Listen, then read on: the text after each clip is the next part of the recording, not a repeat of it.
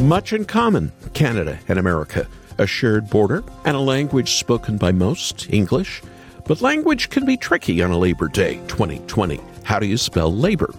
In the North, you add a U, though they would say America dropped it.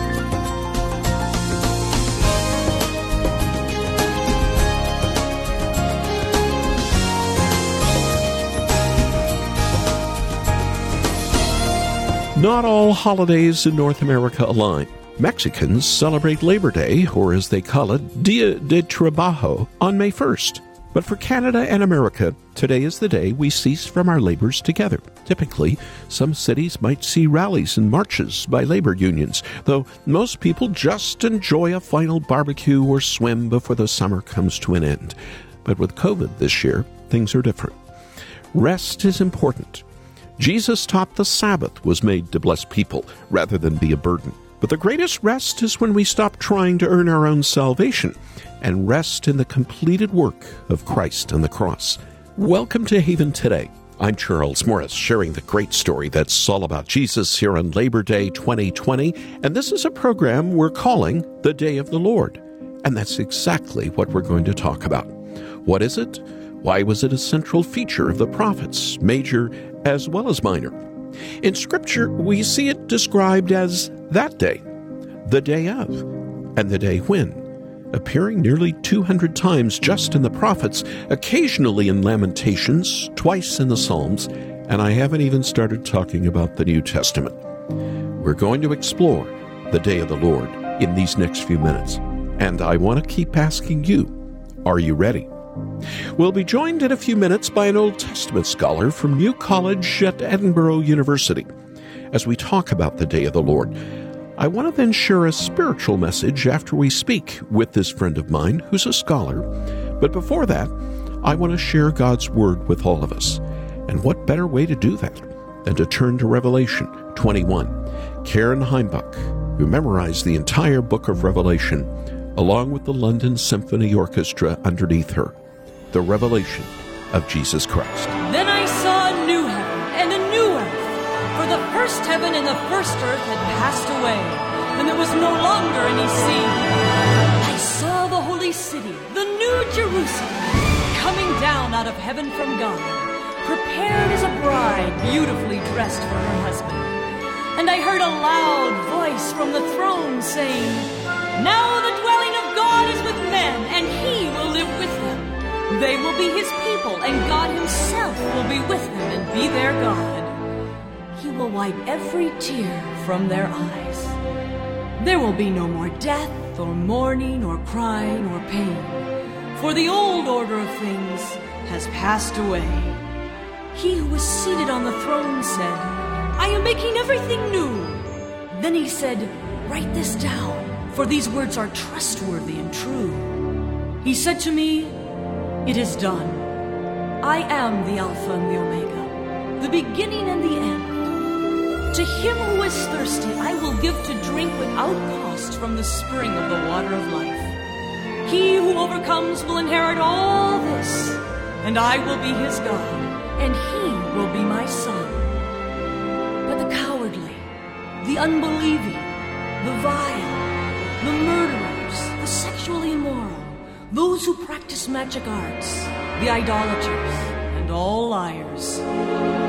Their place will be in the fiery lake of burning sulfur. This is the second death. One of the seven angels who had the seven bowls full of the seven last plagues came and said to me, Come, I will show you the bride,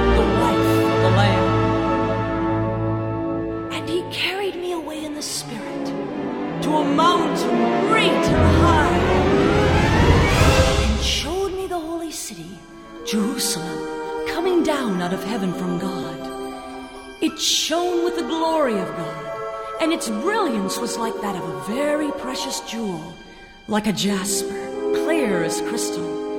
It had a great high wall with twelve gates, and with twelve angels at the gates. On the gates were written the names of the twelve tribes of Israel. There were three gates on the east, three on the north, three on the south, and three on the west.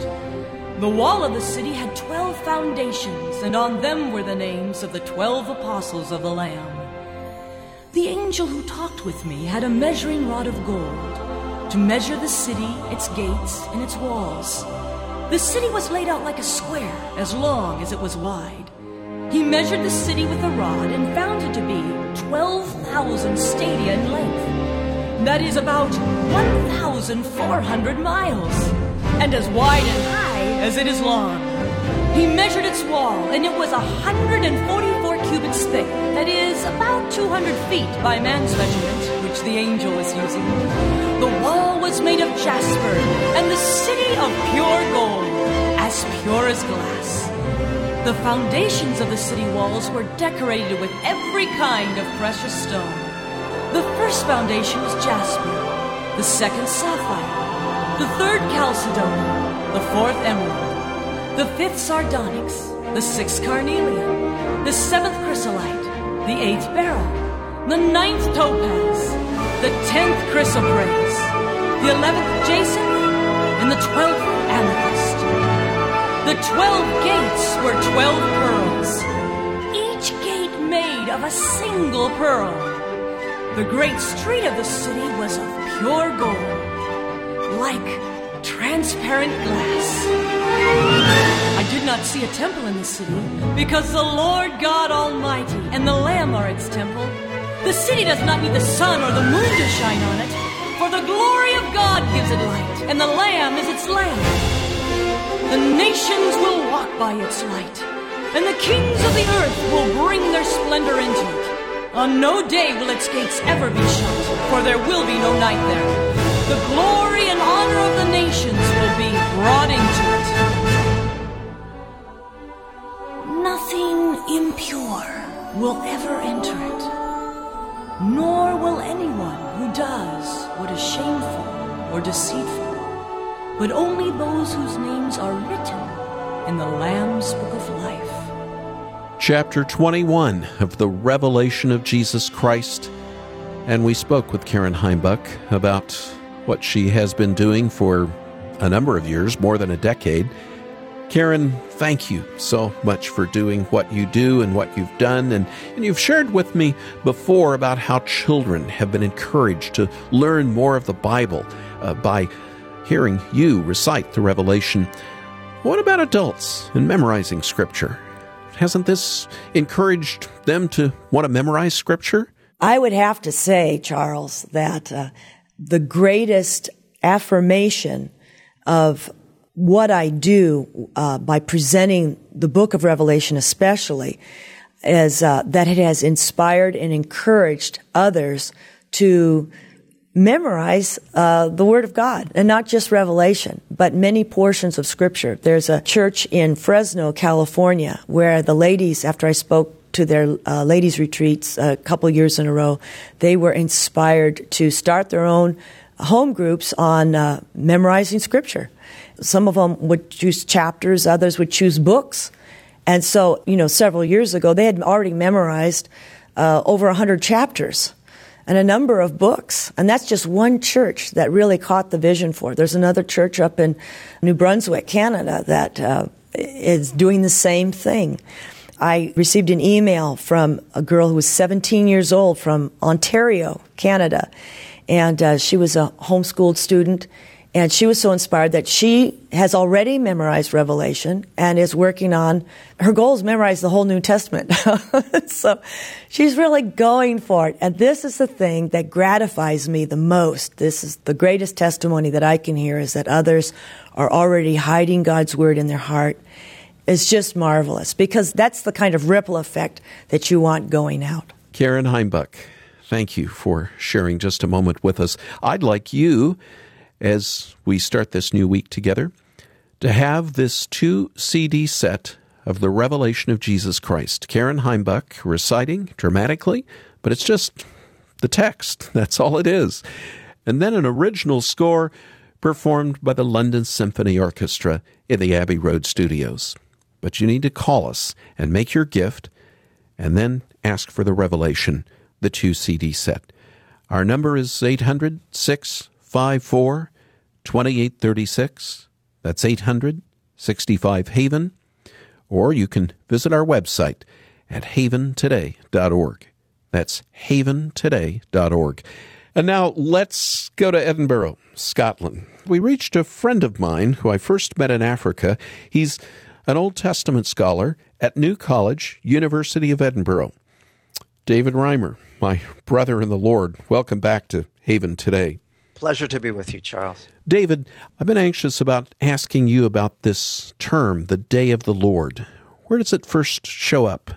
How does it work its way through the Old Testament? And then, of course, can you carry that over to us in the New Testament? How does this come into prophecy? Well, in fact, we have to start with prophecy because the point in the Old Testament where the day of the Lord first emerges clearly is in the book of Amos. Now, Amos is probably one of our earliest writing prophets. Some would think he is the earliest writing prophet. Uh, middle of the 8th century, caught up in the events that uh, the crisis, in fact, that was going to lead to the downfall of the northern kingdom of Judah. And as, a, as part of the warnings that Amos gave to the people of Israel, he warned them about the day of the Lord. I mean, the context seems to be that the day of the Lord was something that Israelites were looking forward to, were eagerly anticipating. Uh, why that was is another question. But whatever the reason, Amos tells them in Amos, we have it in Amos chapter 5 Woe to you who desire the day of the Lord. Why would you have the day of the Lord? And he goes on to describe it a little bit. And then he says in Amos 5, verse 20, Isn't the day of the Lord darkness and not light? Mm. And gloom with no brightness in it. So that that's where we first see a very clear expression of the day of the Lord. From there, it spreads into other prophetic books and and we can talk about that for a moment uh, if you like. But that's that's where it comes. Its context, this misplaced hope uh, that God was going to do something for His people, and Amos's warning that the day wasn't going to be what they thought it was. I always thought the day of the Lord first showed up in Isaiah, and, and it is there. It is there. Yes, it is there in Isaiah, two or three times, in fact. Uh, Isaiah and Amos were prob- roughly contemporary, but Amos almost certainly earlier than Isaiah. Isaiah was still around in uh, 722 when the northern kingdom of Israel fell to the Assyrians. We, we don't get that sense with Amos. We get the sense with Amos that he's a little more distant from those events, can see them on the horizon. Uh, so probably starts with Amos uh, and then goes to Isaiah. And then this phrase, day of the Lord or day of Yahweh, uh, shows up in other prophets as well, doesn't it? Yes, it does. It, sprinkled not so often in the uh, major prophetic books, but certainly in, in the collection of the 12 minor prophets, which I'm sure you know is, a, is one prophetic scroll, a, a collection of prophetic sayings, much as the book of Jeremiah is the collection of Jeremiah's sayings. And in the collection of the minor prophets, the day of the Lord is there from, well, it's in Joel, which in, mm-hmm. in our ordering of the books comes slightly earlier, mm-hmm. but almost certainly put there because Joel has a keen interest in developing the idea what is the day of the Lord about? And Joel is largely concerned with that question. It's in Obadiah, it's in Zephaniah. And then almost at the very, very end, uh, it closes the book of Malachi uh, with an anticipating the great and terrible, the great and awesome day of the Lord. So, really, uh, like the glue that holds the minor prophets together. Now, David, I know you're an Old Testament scholar, but we're at the bridge now. So, I want you to talk to me from the New Testament. You're going to let me talk about the New Testament That's right. That final messianic verse there in Malachi that ends our Old Testament, it's carried over in the book of Acts, isn't it? Yes, it's a significant connecting point showing us how integral Old and New Testament are to each other. So we weren't there actually, as old as we are, Charles, mm. uh, on the day of Pentecost. Peter's preaching the first sermon on the day of Pentecost, and he's weaving together these prophetic passages uh, to demonstrate that this Jesus who was crucified and has risen again is, in fact, the Messiah, the one that these prophetic passages pointed towards. And in doing so, he picks up that very verse from Malachi that we just mentioned that there is the coming of the great and glorious day of the Lord. And one of Peter's points is that this is the day of the Lord. This is the day when you should meet that uh, Lord in repentance and faith. Well, there is, speaking of a day or the day, but then I guess as Martin Luther described it, there is that day. Mm. And I guess that day is carried all the way over to Revelation. Yes, and and uh, again, it runs like a thread, much like through the minor prophets, we have it through the New Testament epistles until it reaches its consummation in the book of Revelation. I think some of the most significant points it comes is in the earliest Christian writings we probably have, the letters of Paul to the church at Thessalonica. They're already concerned that the day of the Lord is come and, and somehow passed them by. And Paul, they're concerned to reassure them that the day of the Lord is coming, uh, and they'll know when the day of the Lord is come. But in the meanwhile, it, it should be in their thoughts as a constant spur and inspiration, even to live holy lives, knowing that the day of the Lord will bring to light all those things that God intends judgment to do. Mm. David, so how then are we as Christians to look forward to this day of the Lord today? It's a good question, and it's the question that all of these passages we've been discussing really want us to consider whether it's Amos in the Old Testament, Peter preaching on the day of Pentecost, Paul writing to his churches, each of them used the day of the Lord as a way of encouraging the people of God to live holy lives with their minds set on, set on things above and not on things beneath. It's an interesting way in which security and insecurity, security and danger uh, run throughout these passages. If, if we are wrongly oriented to the day of the Lord, it's a day of danger. If we're rightly oriented to the day of the Lord, it's a day of security and hope. And all of our passages uh, encourage us then and now to be rightly oriented to the day of the Lord, so that in that day we can have hope and have security and not live in the kind of terrified fear that's the opposite of knowing the fear of God which encourages hope. Dr. David Reimer at New College, Edinburgh University. You were not over my head. Thank you so much for that. And thank you for joining us here on Haven today. Always a pleasure, Charles.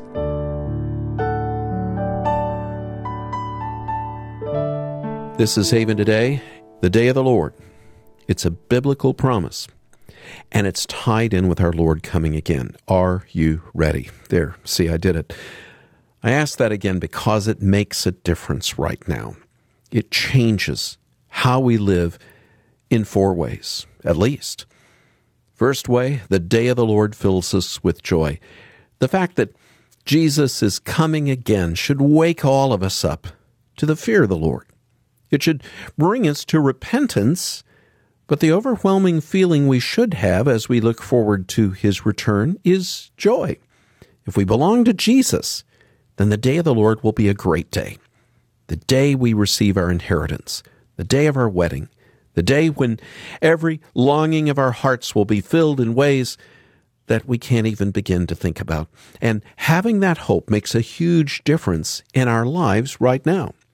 We're meant to live our lives in eager expectation for Christ Jesus to come again, like a little child waiting for Christmas we have a glorious future ahead of us, and it could happen even today.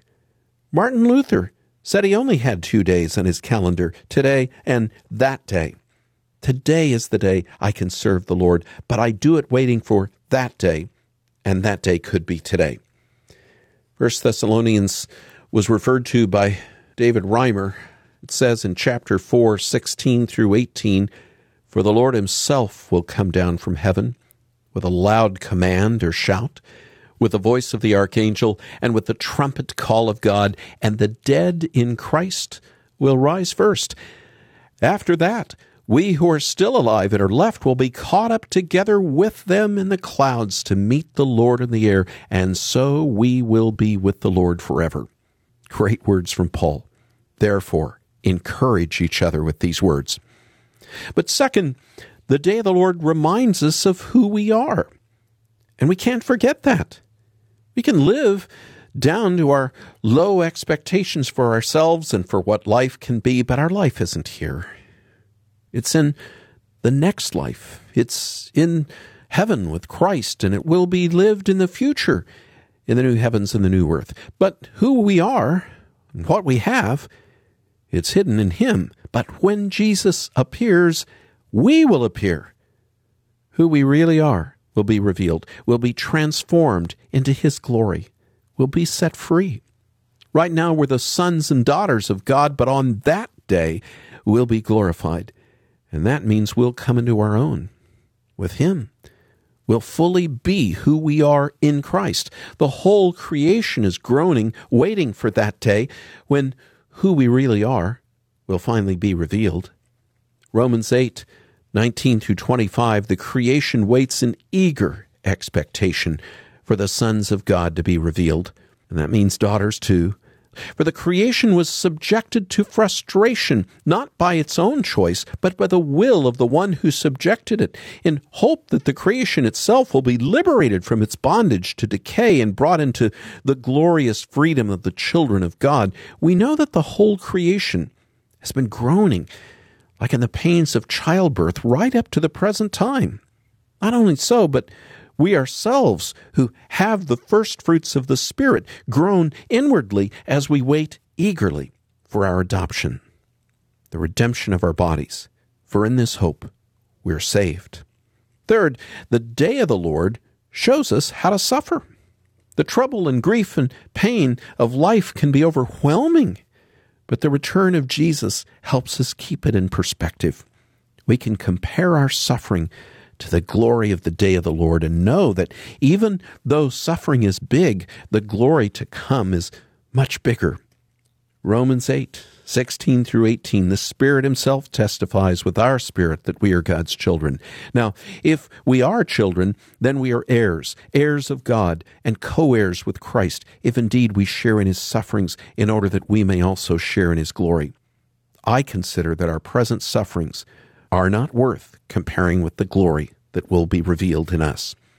Suffering is just for a little while, and then that day will come, and it will end and the glory of that day will make our sufferings seem like nothing. They'll all be swallowed up by His victory. All the tears will be wiped away. The eternal joy will come, and it will far outweigh the short term sufferings we have to endure here and now. And fourth, the day of the Lord shows us what we're meant to be doing right now. We're meant to be living like servants waiting for the Master to return. We're meant to live like those who want to be found doing what He's told us to be doing.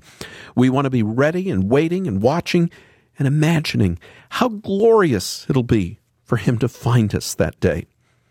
Jesus said in Luke 12:37, "It'll be good for those servants whose master finds them watching when he comes. Truly, I tell you, he will dress himself to serve. He will have them recline at the table, and he will come and wait on them." What about you? Are you ready? Before we go, David Reimer, New College, Edinburgh University, still on with us. David, would you mind leading us in prayer? It would be my privilege, Charles. Let's pray. Our gracious God and Heavenly Father, we thank you for those who have spoken truly in your name uh, over the millennia and have encouraged your people to live faithful lives as good stewards of all that you've entrusted into our care. Thank you that we can look forward to the day of the Lord with hope, knowing that it's a day of judgment, knowing that there is one who has taken our judgment on him.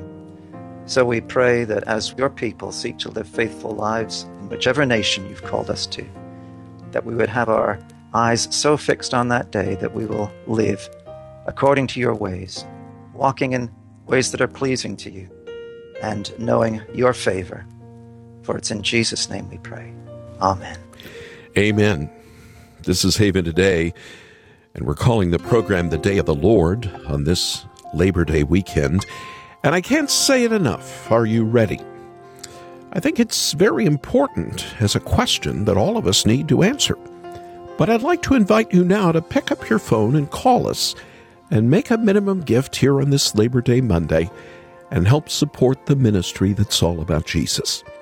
But I want to then send you the two CD set, The Revelation of Jesus Christ by Karen Heimbuch and the London Symphony Orchestra. Our number to call is 800 654 2836. And yes, it may be a holiday, but we're answering this number even today 1 800 654 2836. Or you can come for a visit online, and our web address where you can make your gift and get the revelation is haventoday.org. That's haventoday.org. I'm Charles Morris. I just want to say thank you for joining me here on the program. Won't you come back again tomorrow as we start a new series called Seven Churches in Four Days? And we'll do that in light of the great story that's all about Jesus here on Haven today.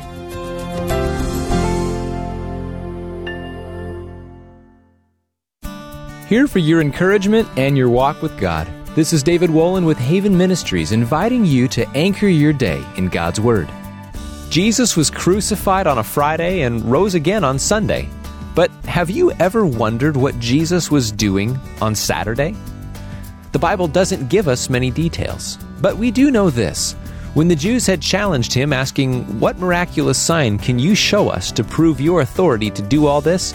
Jesus answered them, Destroy this temple, and I will raise it again in three days. And so, that Saturday, Jesus was proving that he was truly dead, which means he also truly rose from the dead.